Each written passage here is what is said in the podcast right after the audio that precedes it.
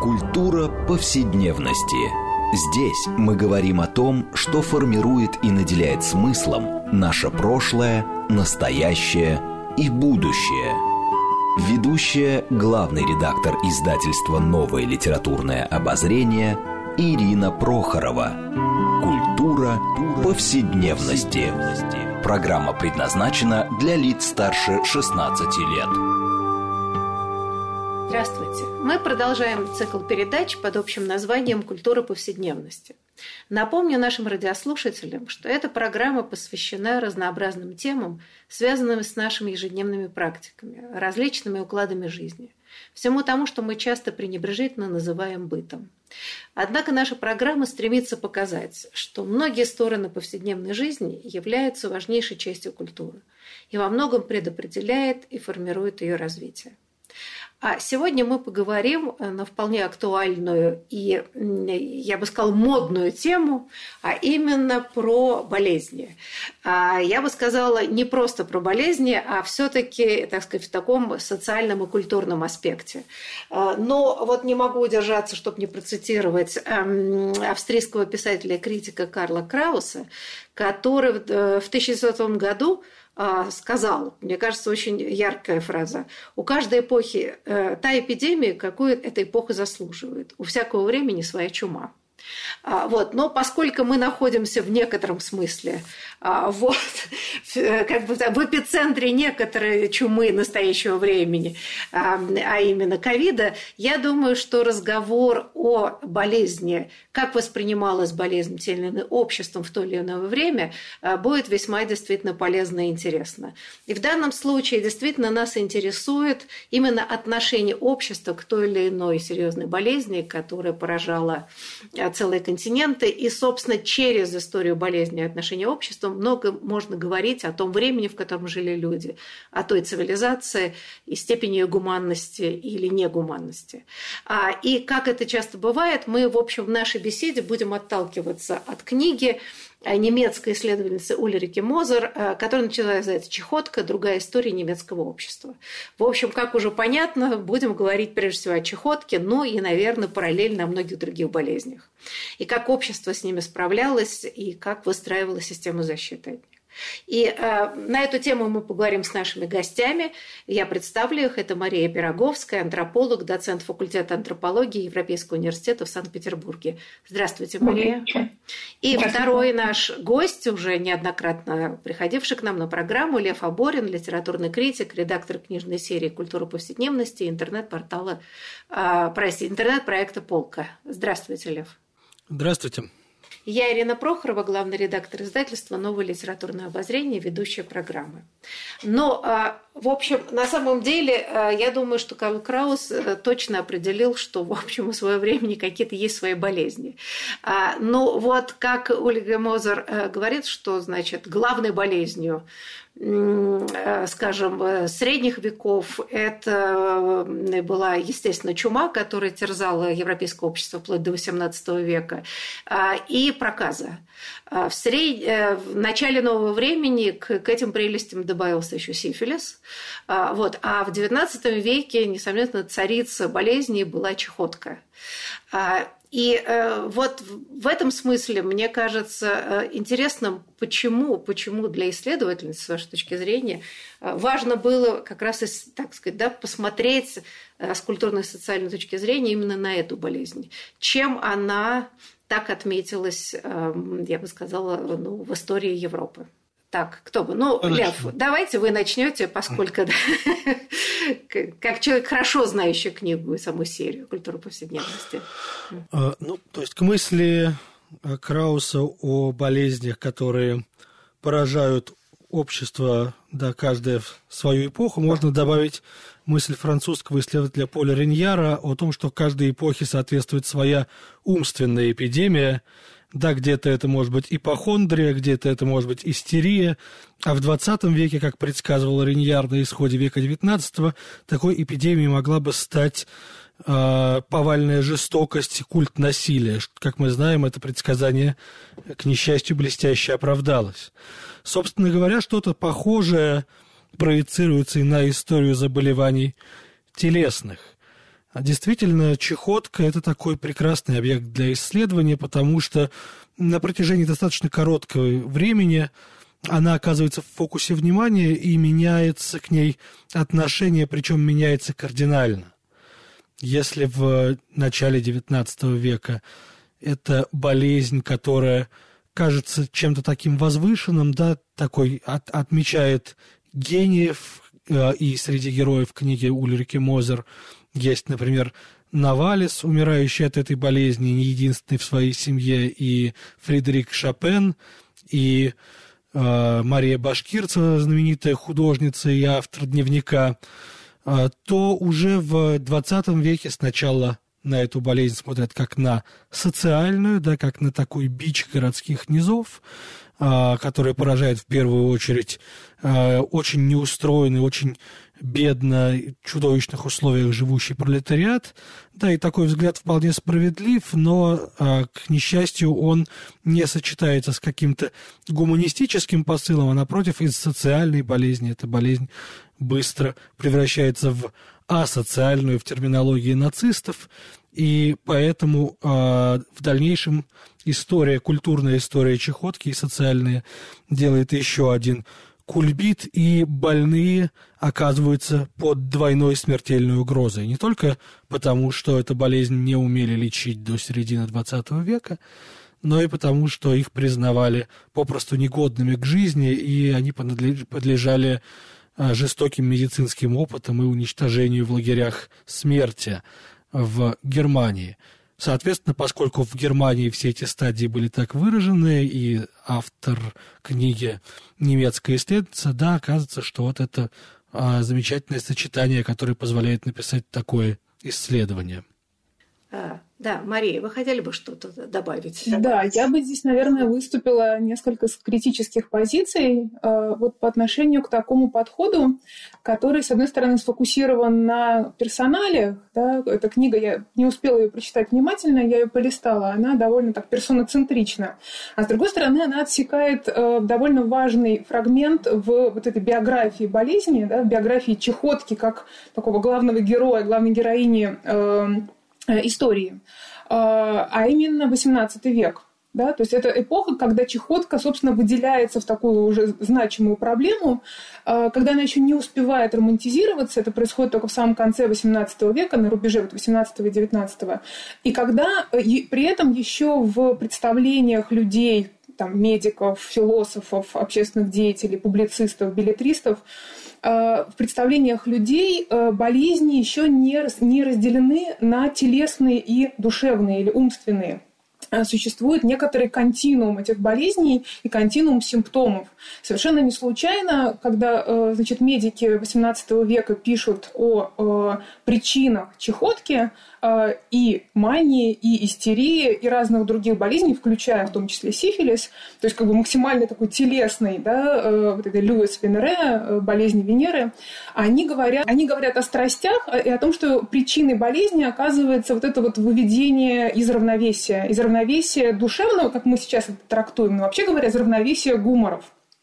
И страсть – это тоже результат вот этого нарушения равновесия гуморов, когда в человеке вдруг начинает преобладать или от природы, или в силу каких-то обстоятельств, там, несчастной любви, например, или гнева, а, какая-то какая из телесных жидкостей, кровь, да, или в него разливается э, черная желчь, и он становится меланхоликом и так далее. Да? И вот в этом смысле, в этом аспекте они видели чехотку так же, как результат неумеренных страстей и недостаточного самоконтроля. И э, с этой точки зрения она оказывается болезнью столь же телесной, как и душевной, да, постольку, поскольку эти вещи не разделялись. А, да, но вообще тут надо сказать, что э, в самой книге есть ведь очень много интересных описаний как пытались лечить и вообще понимали эту чехотку.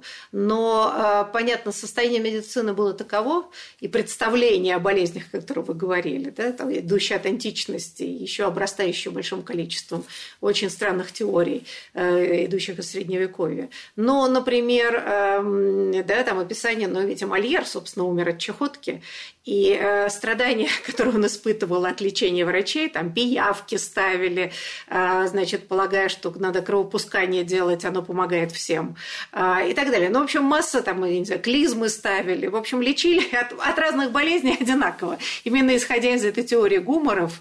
Э, и, соответственно, но недаром Мольер э, столько посвятил язвительных текстов врачам, а, и уж да, что тут вспоминать, вообще они фактически главные антигерои во многих его комедиях. А, в этом смысле вот это очень любопытно а, э, совершенно справедливо, да, что ведь ну, на самом деле у меня есть такое ощущение, что все эти теории, э, связывающие дух с телом, они как-то не исчезли даже и в наше время. Э, в каком-то смысле, эм, ну, я не знаю, в основе этого отчасти ведь лежит и христианское представление о том, что болезнь – это наказание за некоторые грехи. А, и что вот в данном случае, мне кажется, очень важно, что и отношение к болезням, мы говорим сейчас прежде всего, конечно, о христианском, так сказать, да, мире в широком смысле, оно вот таким образом и представлялось. А, и я бы сказала следующее. Но вот все-таки, вот так, уже упомянул об этом Лев, что в начале XIX века, ну, собственно, с началом романтизма, начинается некоторая такая идеализация именно чехотки. А вот ведь это, почему, собственно, чехотки? А, а ничего-либо другого, никакой другой болезни. Вот как с вашей точки зрения, а с чем это связано? Почему эта болезнь выбирается в качестве некоторой изысканной и э, аристократической болезни? Э, вот почему? Ну вот э, если смотреть эм, э, соответствующего времени российские материалы, скажем, дневники э, конца XVIII, начала XIX века, а с другой стороны какие-то медицинские трактаты, медицинские рассуждения, мы видим, как в эту эпоху под влиянием, вероятно, философии Руссо возникает такой поворот э, к природе, да, к природе человека, к э, телу человека и вот как к такому осмыслению того, что такое конституция. То есть, вообще говоря, вот в эту теорию гуморов, да, к эти четыре, четыре телесные э, типа, которые еще с античных времен да, как-то функционируют вот на всем этом западноевропейском культурном пространстве – и в России тоже, поскольку она активно заимствует оттуда разные модели в разные, в разные эпохи. А, вот к этим типам добавляются вот эти деликатные или нежные виды сложения – то есть это человек, который или, может быть, да, как бы от природы сложен вот так нежно, что он на все реагирует, и это хорошо, это вот он откликается там на природу, на красоту, на философию, и мы можем в ребенке, вот нетронутым еще э, значит, тлетворным влиянием цивилизации и воспитания это увидеть. А с другой стороны, наоборот, он может быть эм, ослаблен и испорчен э, влиянием цивилизации. Да? То есть это вот житель городской, который не видит свежего воздуха, который не гуляет, э, который э, да, заперт в городе, где все остальные тоже значит, э, э, дышат и занимаются противоестественным трудом, противоестественными занятиями или, наоборот, противоестественной роскошью. Да? Вот значит, два, два таких э, как бы, типа возникают, э, про которые, собственно, про которые врачи начинают рассуждать в терминах, насколько эти люди подвержены чехотке. И они видят, с одной стороны, как дети заболевают чехоткой, да, то есть вот, вот эти признаки э, чехоточных они наблюдают там у, у тинейджеров, да, у подростков, э, прозрачная кожа, слабое сложение, и это позволяет им развить теорию вырождения, да, ну, которая вот как в концу XIX века придет э, к теории вырождения, что у слабых родителей рождается слабое чехоточное потомство. А с другой стороны, а, а, они развивают ту же самую Э, концепцию слабости применительно вот к, этим, к этой аристократии, которая измождена, значит, роскошью, э, отсутствием такого нормального, здорового воспитания и так далее. Э, и здесь, как бы, да, таким парадоксальным образом возникает еще и новый тип красоты. Вот эта вот чехоточная, прозрачная красавица с бледной кожей, значит, со слабыми руками, у которой сквозь кожу видно, значит, как там по жилкам строится кровь, и жилки эти рисовали, собственно, да, на на пудренной груди. Вот она складывается как раз в эту эпоху, и ей еще очень помогает мода ампира все это продемонстрировать, вот эту да, которую, одежда, которая хорошо сидит на худых, очень худых женщинах. А, и, собственно, вплоть там до... Э, ну, там, скажем, 70-х годов 19 века, вот этот тип женской красоты будет преобладающим. Вот выражение «интересная бледность», оно в себя собирает все вот эти вещи. Да, бледное лицо, как у чехоточной, с лихорадочным румянцем, и чтобы его добиться, там, да, ну, лучше заболеть, конечно, но можно просто пить уксус, чтобы э, вот эту самую правильную красоту э, заполучить. Да, в книге Мозер действительно есть довольно много э, образов именно э, художественных, в частности, образов э, людей той эпохи, да, идеалов красоты. У нее там есть понятие фам фрагиль, да, женщина хрупкая, женщина больная, э, противопоставляемая фам фаталь, женщине роковой. И этот образ который мыслится как идеал, который запечатлен и в живописи, и в популярной, например, журнальной графике, он держится где-то до первого десятилетия XX века. А, но при этом, а, на самом деле, вот это представление об изможденной бледности, а, да, как мы помним, которое впоследствии эксплуатировал, например, Дэвид Боуи в образе бледного герцога, такого напудренного и бледного, как смерть, да, оно э, тянется дальше. А, например, у Мозера описывается полотно Оскара Кокошки, да, одного из героев этой книги, который изображает аристократов больных чекоткой, э, приезжая к ним в санатории. И э, Мозер описывает эти портреты, которые на самом деле из тогдашних ценителей искусства совсем не все хотели видеть ни в галереях, ни тем более у себя дома. И они выражают вот это предельное, да, предельный образ вот этой финдосьекольной болезненности. Дальше уже а, отношение к чехотке изменится. Знаете, ну, ну вот да, простите, Мария, вы хотели что-то добавить? Да, я хотела добавить, что вот мы поговорили про как бы, женский тип чехоточный, но вообще говоря, параллельно существовал мужской чехоточный тип, тоже как некоторый такой идеальный тип. И э, когда мы смотрим описание, э, характерное для русской литературы, лишних людей, там, да, э, Рудин, например, у Тургенева, или какие-то лермонтовские персонажи, а потом рядом открываем описание, опять-таки, чехоточных людей из э, медицинских трактатов или каких-то учебников по патологии, психологии того времени, мы наблюдаем просто очень плотное риторическое сходство того и другого. И там, и там мы видим, что значит, это люди с душевными порывами, которые э, со страстью берутся за что-то, но у них нет сил это закончить, у которых вспыхивает значит, э, э, румянец на щеках или глаза озаряются каким-то светом от прекрасных идей, но все это быстро гаснет, значит, силы их покидают, и они вот бледные опускаются обратно в кресло, потому что да, вот в этот момент болезнь дает о себе знать. То есть здесь еще любопытно, как эм, эти романтические клише, постромантические клише а, э, мужчины, героя, который многого хочет, но ничего не может воплотить, э, они э, оказываются списаны в каком-то смысле с буквальной истории больного чехоткой.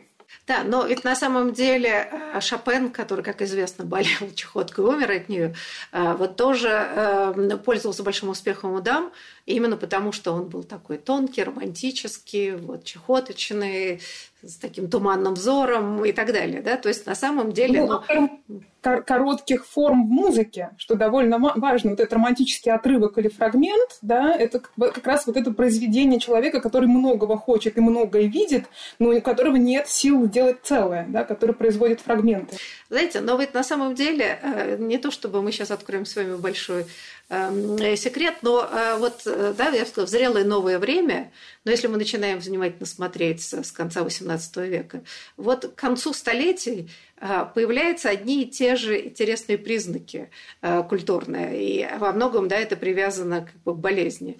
Это вот такие меланхолические Эм, я не знаю, худые, томные барышни, там все мужчины. А, мы видим это эпоху романтизма, и вот чехотка как благородная болезнь, именно отличающая аристократа от простолюдина. Достигает это, как уже говорили, к концу, так сказать, эпохи декаданса, к концу XIX века. А, и в данном случае, если мы посмотрим на нынешнюю ситуацию, а, да, вот критика значит, этих супермоделей, невероятно анорексичных, э, худых, почти бесплотных и так далее, то есть тут не связано, конечно, непосредственно с болезнью, я имею в виду с чехоткой, да, с туберкулезом, но, тем не менее, тип красоты, а, вот этот болезненный, надломленный, худой, нездоровый, потому что такая излишняя худоба, ну, конечно, никак не связана с идеей здоровья. Удивительно, как она воспроизводится в культуре. И в данном случае удивительно, что туберкулез, э, который, как в старину называли чехоткой, начиная с конца XVIII века, вот как бы задает этот тон, а дальше этот тип красоты вот как-то сам воспроизводится э, в моменты переломные. Да, в данном случае как-то очень любопытно, что чехотка вплелась ну, вот в такие невероятную эпоху катаклизмов. И стала каким-то, я стала каким-то, значит, символом и флагманом каким-то больших сломов э, в общественной и культурной жизни. Ну, то есть я бы тут предположил вот что, да, потому что новая эта мода на худобу, изможденность, субтильность, она возникает в 60-е годы, да, и, как правило, ее связывают там с именами таких лондонских моделей, как Твиги, да, и просто дело в том, что в годы 30-е, 40-е, послевоенные 50-е изможденное тело никак не выглядит эстетичным, да, оно напоминает о слишком большом количестве травм и жертв. Невозможно себе представить, чтобы, да, это связывалось с красотой. А, и а, мне кажется, что просто как раз новая ее эстетизация, она уже связана не с болезнью, а скорее с направленностью на юное и молодое, что ли, да, на а, какой-то а, шик, не связанный с потреблением. Не связанный с фертильностью и, собственно, с репродукцией. То есть это лолита, да, которая как бы чистое наслаждение такое.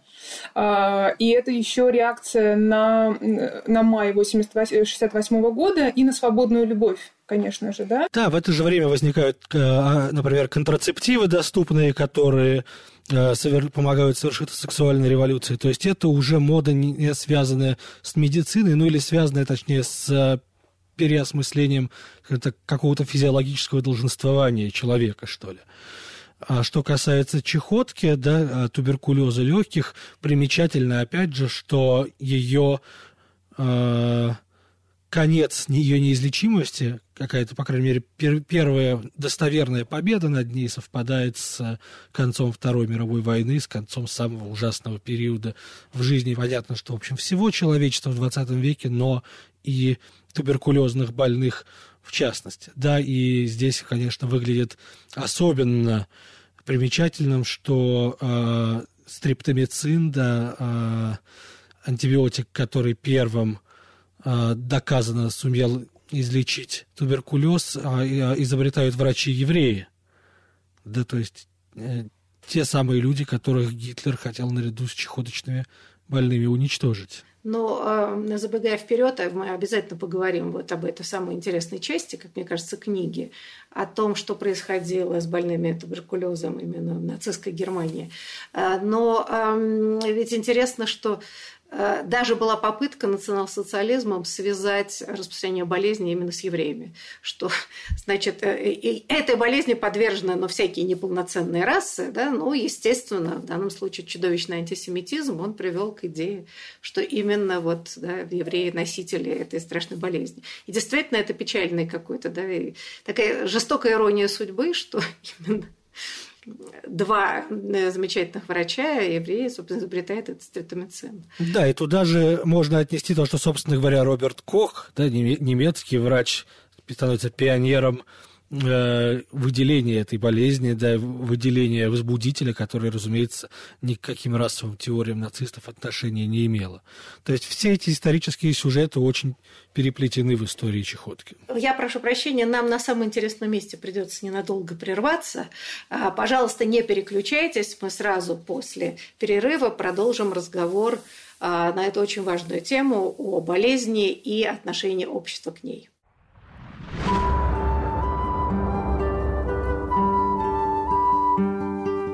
Здесь мы говорим о том, что формирует и наделяет смыслом наше прошлое, настоящее и будущее. Культура повседневности.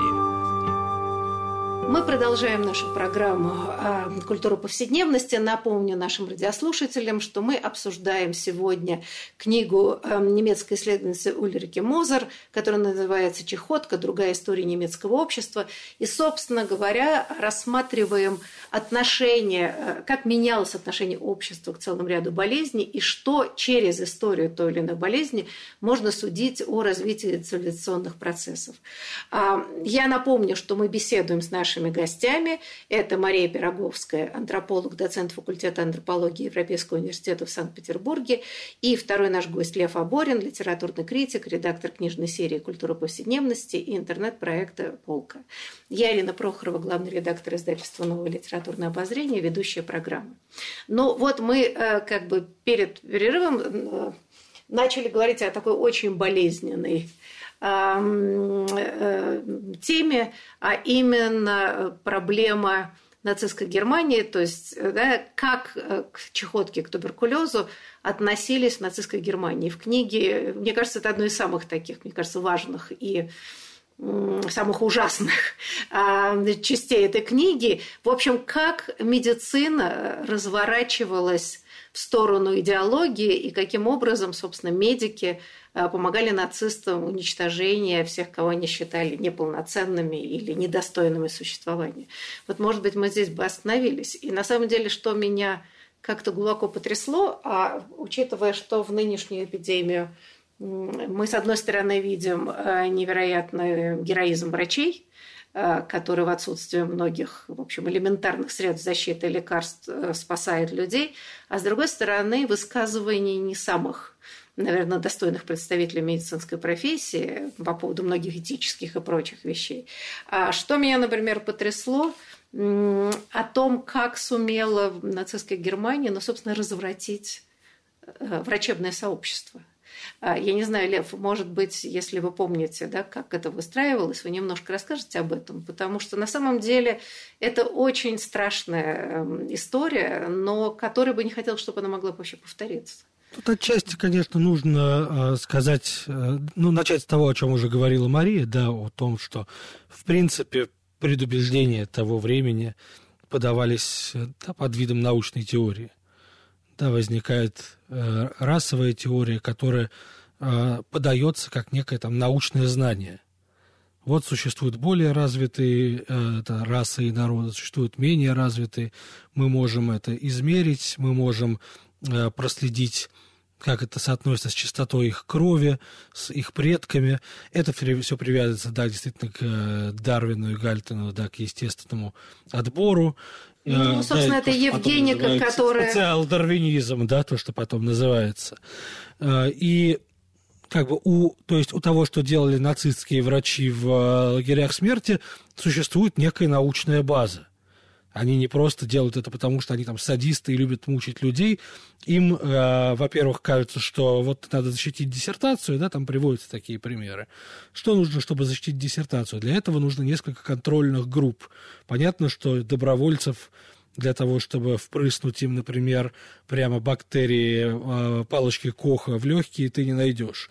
Зато есть в концлагерях замечательный контингент, которым можно так поступить. Тебе, не, во-первых, тебе за это ничего не будет. Во-вторых, э, э, этот врач из-за людей-то этих несчастных заключенных не считает. То есть для него это просто расходный материал. И таким образом, на самом деле, именно в случае с туберкулезом эти научные изыскания, они еще и научные оказываются абсолютно бесплодными. Ну да, понятно, что если человеку впрыснуть возбудитель туберкулеза, у него начнется туберкулез. И э, то, с какой жестокостью это все дело заставляет, конечно, да, читать эти страницы с содроганием. Э, но мы помним, что не только, конечно, с туберкулезом производились эти опыты. Мы помним об опытах Менгеля и многих других его пособниках в нацистской Германии. Мы помним, что в Японии проводились подобные же э, эксперименты, да, скажем так, которые, да, официально ставили э, своей целью э, увеличение знания о выносливости человека и о том, значит, что с человеческим телом, в принципе, можно делать. Медицина, да, конечно, не безгрешна в этот период. А вообще вся история медицинского исследования туберкулеза в этой книге, она показывает, насколько медицина еще столетней и 130-летней давности отличалась от современной. Да, если сейчас мы требуем многих клинических испытаний, а, чтобы, например, обеспечить вакцину от коронавируса или от какого-то другого заболевания, да, проводятся тесты, проводятся тесты с плацебо, то, а, как рассказывает Мозер в 1890-е годы тот же Кох, что выделил возбудителя туберкулеза, э, изобретает эссенцию белков да, из этих э, бактерий под названием туберкулин э, и начинает рекламировать это как средство от болезни.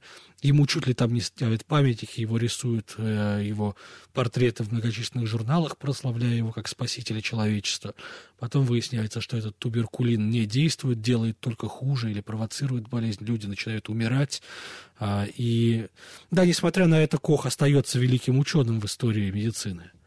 Но просто это показывает, насколько медицина еще недавно, в уже относительно цивилизованные э, времена в истории Европы, была шаткой. Мария, вы хотите что-то добавить? Я вот слушаю Льва и думаю о том, что вообще вся вот эта биоэтика, да, и донтология, отношение к пациенту, это, в общем-то, все недавнее изобретение. Вполне возможно, что мы им обязаны как раз э, вот этому чудовищному опыту Второй мировой войны и э, сведениям о опытах над людьми да, в концлагерях, потому что все, что мы знаем о движении медицинского знания или, наоборот, заблуждений, да, того, что мы сейчас э, трактуем как заблуждение э, до э, середины XX века, в общем, включало опыты над э, детьми, э, взрослыми, не только над животными. Э, я вспоминаю про переливание крови, первые, которые делались в XVII веке, а, значит, э, не только Гарвия, да, который открыл э, большие и малые круги кровообращения, но и его коллег. И они в качестве вот подопытных приглашали людей с, ну, как мы сейчас сказали, с ментальными заболеваниями э, душевнобольных. Почему? Потому что считалось, что как бы все ну, хуже уже не будет, да, разум у них уже утрачен. А, а попытаться эм, с помощью переливания крови привести их кровь, да, и, соответственно, да, вот эту самую внутренний дисбаланс в какое-то более уравновешенное положение, можно попробовать. А, ну вот есть замечательные документы, как э, мужчине молодому перелили кровь овцы, да, первое переливание он выдержал, значит, на втором у него, по нашим современным как бы, идеям, начался сепсис, от которого он довольно быстро умер. А, это довольно чудовищная история. А, это довольно, ну, это довольно жуткая история, если мы как вот сейчас читаем это с позиции отношения к пациенту нормальному. А, и, в общем, вся дорога вот этих медицинских открытий, она вымощена вот такими вот э, э, безвестными или, наоборот, знаменитыми э, пациентами, которые на самом деле жертвы. Ну да, и, в общем, как бы преступники, которые тоже привлекали. Но мы знаем, все это началось с того, что когда э, стала развиваться анатомия, выкапывали трупы да, в 15-16 веке. И, как правило... Да, и врачи считали как бы чуть ли не падальщиками, которые охотятся за этими трупами. И, собственно говоря, в анатомических театрах в основном же приносили трупы преступников, казненных. А, в общем, да, здесь но разница все-таки между э, мертвым телом, хотя в христианстве да, тело не должно было быть подвергнуто никакому вторжению, это считалось страшным святотатством, богохульством. И экспериментами на живых людях, в общем, есть некоторая, тем не менее, разница, по крайней мере, с нашей позиции. А, но, мне кажется, ужасная ситуация в медицине вот, в нацистской Германии была связана с тем, что а, медиков, как, между прочим, и профессоров, о чем есть прекрасные исследования, а, да, сделали такой некоторой привилегированной кастой. И в этом смысле, да, это дает понимание, почему многие поддержали национал-социализм, особенно в начале. Это как бы такой социальный лифт, который позволял многим врачам становиться, в общем, весьма успешными. А, и то, что им, ведь им дали невероятные полномочия, они как в концлагерях, так и вообще да, в такой жизни, им разрешено было, собственно, производить самим отбор – кого умерщвлять, кого оставлять живыми, кого считать неполноценными, недостойных жить и так далее, кого отправлять на стерилизацию. То есть а, вся вот эта система ну, как бы с юридической традицией и так далее, она была просто разрушена. То есть врачи вообще сами могли распоряжаться жизнями а, людей. Ведь это ведет к чудовищной развращенности самой среды и безответственности. И, и в данном случае говорить о том, что вот как бы, ну, врачи оказались в каком-то смысле вот заложниками, это тоже ведь весьма относительно. Здесь же еще вопрос о личной ответственности людей. Они же прекрасно понимали, чем они занимаются. Ну и о профессиональной этике, о той позиции науч- научного да, медицинского сообщества, которая, в общем, всю вторую половину XIX века боролась за профессиональную автономию и за вот эту вот э, свою экспертизу. И, в общем, здесь эм, в Германии и в России э, процессы шли примерно с одинаковой скоростью. В этом смысле вот эти да, наши две страны очень похожи. Российская империя и Казеровская Германия, они вот как бы двигались таким параллельным курсом. А, врачи, которых, которые прежде да, считались обслугой, э, платными наемными специалистами, э, да, вот они активно боролись за свою автономию и за, то, и за право определять и говорить, собственно, обществу, как ему, как ему надо жить. Да?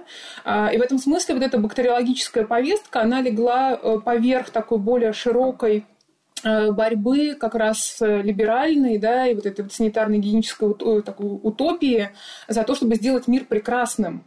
А, мы видим, да, как э, а, вот эта вот одна и та же повестка, она могла пойти в какой-то развилке, да, она так разошлась, пошла в две разные стороны. С одной стороны, там, в Советском Союзе в раннем, да, это была такая социальная гигиена Семашка, которая как раз совершенно была сделана ну, по таким общеевропейским лекалам, британским, французским и немецким.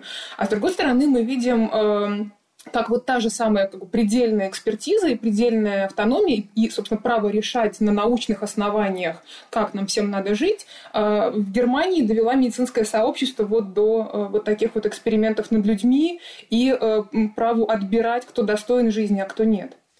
Вы знаете, но здесь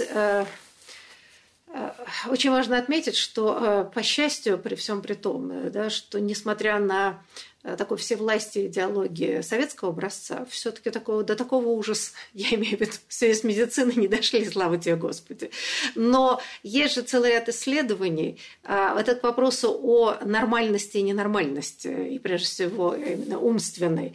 А, но ведь известно, что, например, уныние и скепсис человека в 20-30-х годах приравнивался к некоторой душевной болезни в Советском Союзе. Потому что если он не излучает бодрость, а, радость и полный восторг, то вот с ним что-то неладное. И людей да, действительно отправляли на лечение, полагая, что есть какой-то момент душевного расстройства. Так что вообще страшная история, когда происходит идеологизация большое количество сфер общественной жизни, которые не должны быть идеологизированы, то вообще происходит масса безобразия. Мы можем вспомнить, как э, после войны громились э, науки, в том числе, между прочим, микробиология, которая у нас была очень сильная, ровно потому, что она не подпадала под то представление марксистско-ленинского учения о материи и прочих вещах, значит, которые тогда бытовали в очень вульгаризированном виде. Поэтому вообще это на самом деле действительно очень драматические страницы. А, вы когда знаете... мы говорим, да.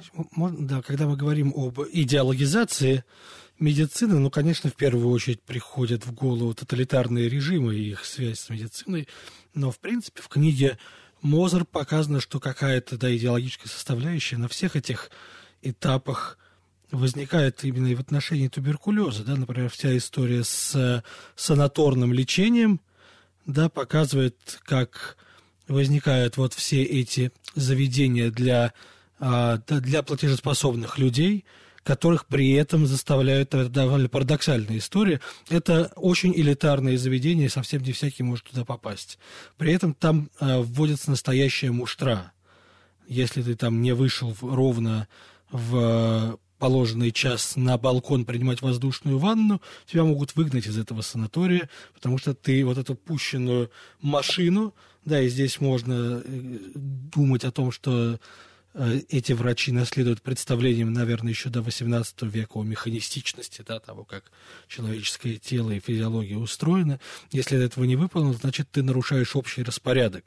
И жизнь, размеренная, казалось бы, жизнь в этих санаториях, она становится поводом для множества достаточно сардонической художественной рефлексии. Тут можно вспомнить и Томаса Манна с «Волшебной горой», о котором э, Мозар много пишет, и позднейших авторов, которые Манну наследуют. Там, например, все заканчивается э, Бернхардом и его воспоминаниями о туберкулезном санатории уже во второй половине э, века, где на самом деле не так уж многое и изменилось. Хотя, безусловно, это стало гораздо более демократичное заведение.